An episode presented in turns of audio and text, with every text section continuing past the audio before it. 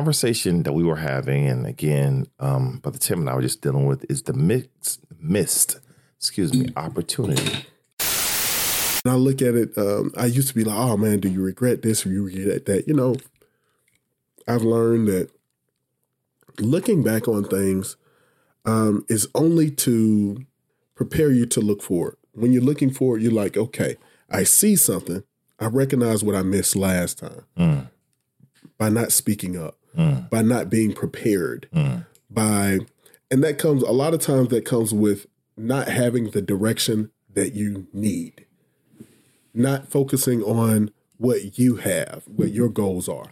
And you know, that's that's what the 20s are for. You know, 20s and 30s are for kind of getting yourself together to focus on what you want to do. So a lot of times I look at it, I know I talked about that last episode, is that, you know, those things build who you are.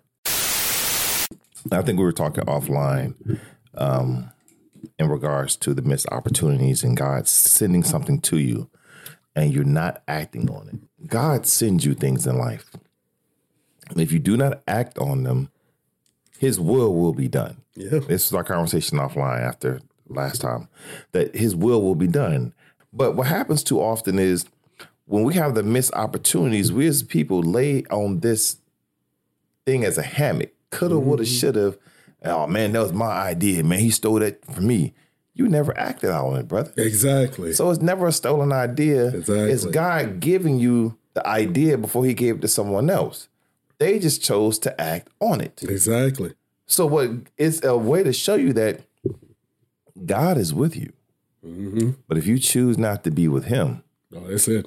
that's it right there. you said something right there. Most of us are not choosing to be with him. If you're listening to this podcast, you have time. Not only do you have time, like I said before, you're right on time.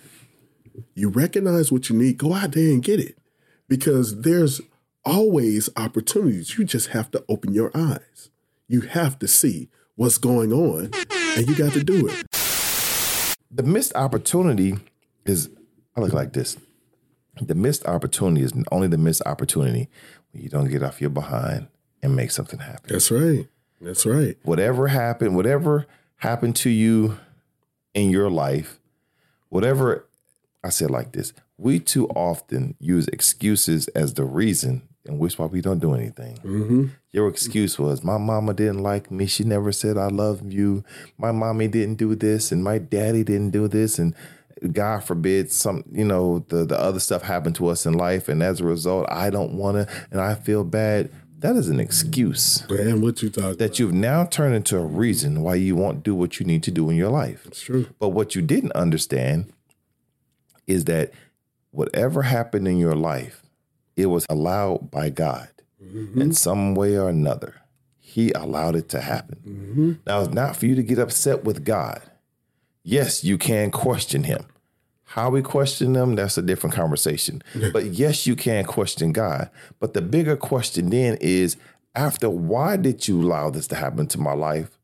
What was supposed to be the result after this happened? Exactly. Because you chose what's more important. A lot of us feel, okay, it's more important to sit down, not do anything, than to get this taken care of. Oh, Because a lot of us will let fear, fear of growth. and they'll that'll let us just keep you from doing and being who you're supposed to be, or t- or having what you're supposed to have. And the other thing is, a lot of us rest on our laurels.